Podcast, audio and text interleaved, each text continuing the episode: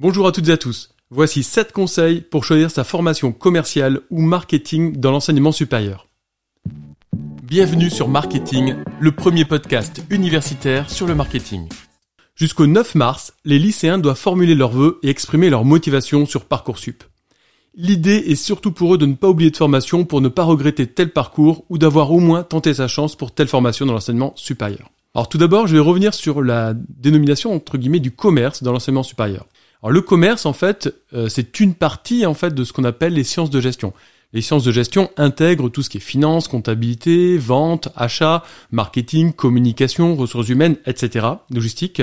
Et donc du coup en fait quand on parle d'école de commerce, de formation dans le commerce, globalement en fait ça a trait à ces différentes composantes en fait de ce qu'on appelle les sciences de gestion. On parle d'école de commerce, école de management, etc. Mais ça revient à peu près à la même chose et ça permet de former à l'ensemble de ces métiers globalement, sauf des formations vraiment spécifiques dans l'un de ces domaines. Alors faire des études de commerce représente à peu près entre 2 et 300 000 étudiants en France, euh, selon le type de formation que l'on intègre ou pas dans la catégorie commerce. On va faire donc un état des lieux afin de vous conseiller au mieux et de ne pas oublier de formation. Mais tout d'abord, il y a un petit avertissement puisque mes propos peuvent vous sembler subjectifs éventuellement, sachant que globalement je tiens mes informations des recherches que je peux faire sur internet et différentes revues en lien avec les thématiques de poursuite d'études, mais également de témoignages d'anciens étudiants et également par rapport à mon propre parcours puisque j'ai été en faculté, en école de commerce, puis après j'ai fait mon doctorat en IAE. Et enfin, je donne différents cours à différents endroits, comme des BTS, des écoles de commerce, et je donne toujours actuellement des cours en tech de co et en IAE. Premier conseil, des formations sont reconnues par l'État et d'autres non. Donc attention à bien vous renseigner. Et c'est pas parce qu'il y a un label européen que le diplôme est forcément reconnu par l'État français. Donc attention parce que ça pourrait vous bloquer en fait pour votre poursuite d'études par la suite, en master notamment, et qu'il soit privé ou public.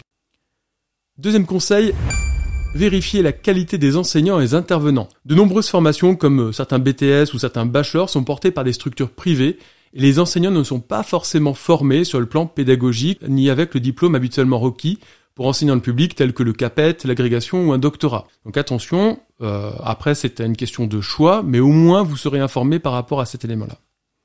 Troisième conseil, vérifier les débouchés, qu'il s'agisse de poursuite d'études et donc le niveau de sélectivité des formations en question.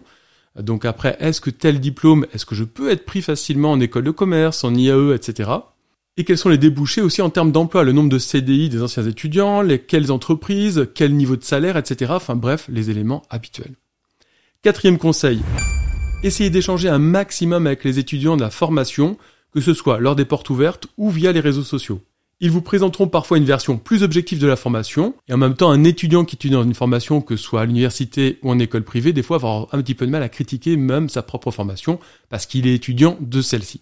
Mais pour autant, il va vous donner des indications un petit peu plus pratiques sur l'aspect pédagogique, sur les évaluations, sur euh, la, facilité d'obtenir de bonnes notes, etc. Ou au contraire la difficulté. Cinquième conseil. Il existe différentes formations en Bac plus 5 dans le domaine du commerce. Les formations les plus réputées sont les écoles de commerce, avec notamment le classement SIGEM qui permet de classer, mais également les IAE qui dépendent des universités et qui sont des masters d'excellente qualité et quasiment gratuits. C'est quelques centaines d'euros par an au lieu des 12-15 000 euros moyens en fait dans les écoles de commerce. Donc attention, le critère aussi d'excellence est aussi bien valable que soit les écoles privées et les universités, mais après il peut y avoir un aspect financier qui peut rentrer en ligne de compte aussi pour le choix de poursuite d'études. Sixième conseil. Attention à ne pas confondre les différents programmes et diplômes d'une école privée. Le parcours roi en école de commerce, c'est le parcours PGE ou parcours grande école. C'est le parcours à faire.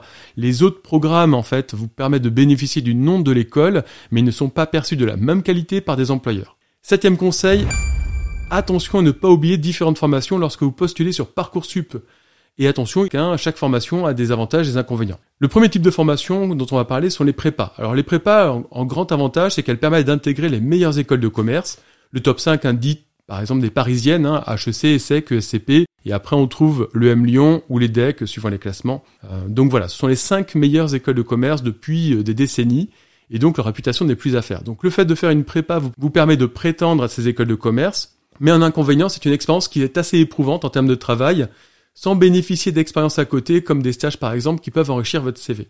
À noter aussi que pour intégrer le top 5 des écoles de commerce, il faut au minimum à peu près 16,5 de moyenne au bac. C'est un classement que je mets en ressources en commentaire de ce podcast pour que vous puissiez justement avoir une idée par rapport aux écoles de commerce et à la moyenne obtenue au bac par les anciens candidats. Enfin, ben, on s'est déjà été évoqué, le coût des écoles de commerce est entre 12 et 16 000 euros par an.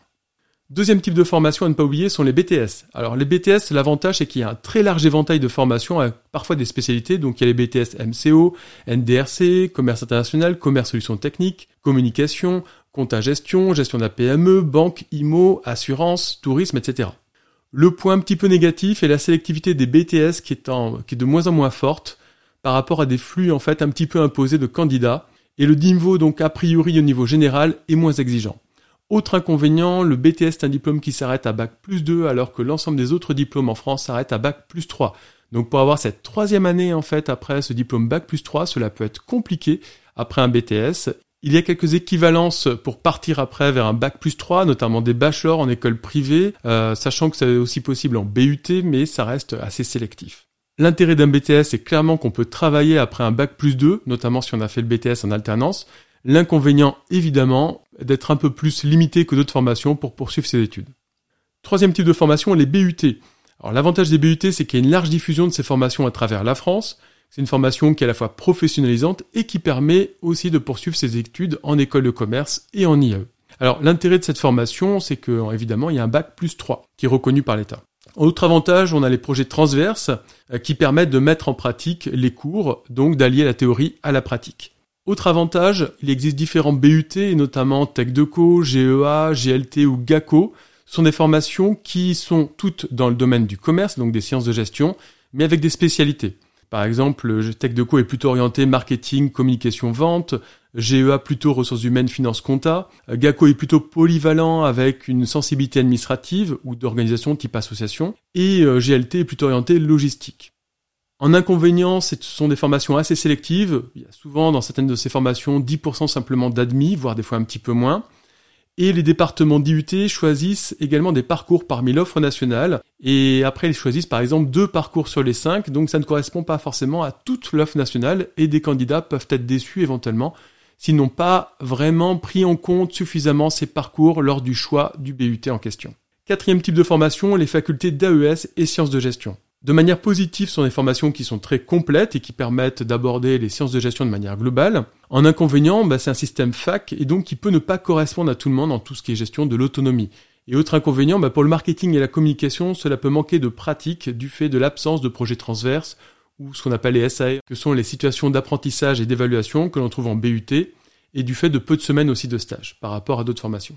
Cinquième type de formation, les bachelors d'écoles de commerce. Attention à ne pas confondre avec les BUT qui sont des bachelors universitaires technologiques. Les bachelors des écoles de commerce sont des bachelors privés qui ont euh, une faible sélectivité à l'entrée de ces formations. Donc ça veut dire en fait que c'est plus facile d'y rentrer et en même temps bah, le niveau de la formation du coup peut être un petit peu mis en cause. C'est exactement ce qu'ont déclaré les IAE euh, fin janvier 2023 en expliquant que ces bachelors proposent aujourd'hui 30 à 40% de formation en moins en comparaison avec les BUT, et le réseau des IAE donc alerte également sur l'existence de nombreux bachelors seulement visés par l'État, sans reconnaissance du grade de licence. Ces diplômés ne peuvent donc être recrutés en master. Donc attention. Bref, vous l'aurez compris, chaque formation a ses avantages et ses inconvénients et peut correspondre à un profil suivant l'autonomie dans le travail, le fait d'être encadré, plus ou moins encadré, d'avoir euh, plus de pratique, plus ou moins de pratique, etc.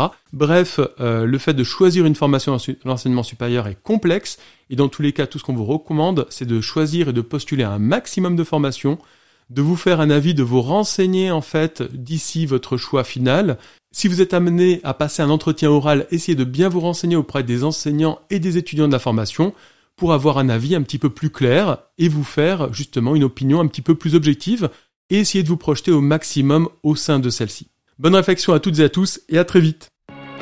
Merci pour votre écoute. Pour nous aider, pensez à vous abonner et à nous laisser 5 étoiles. À très vite.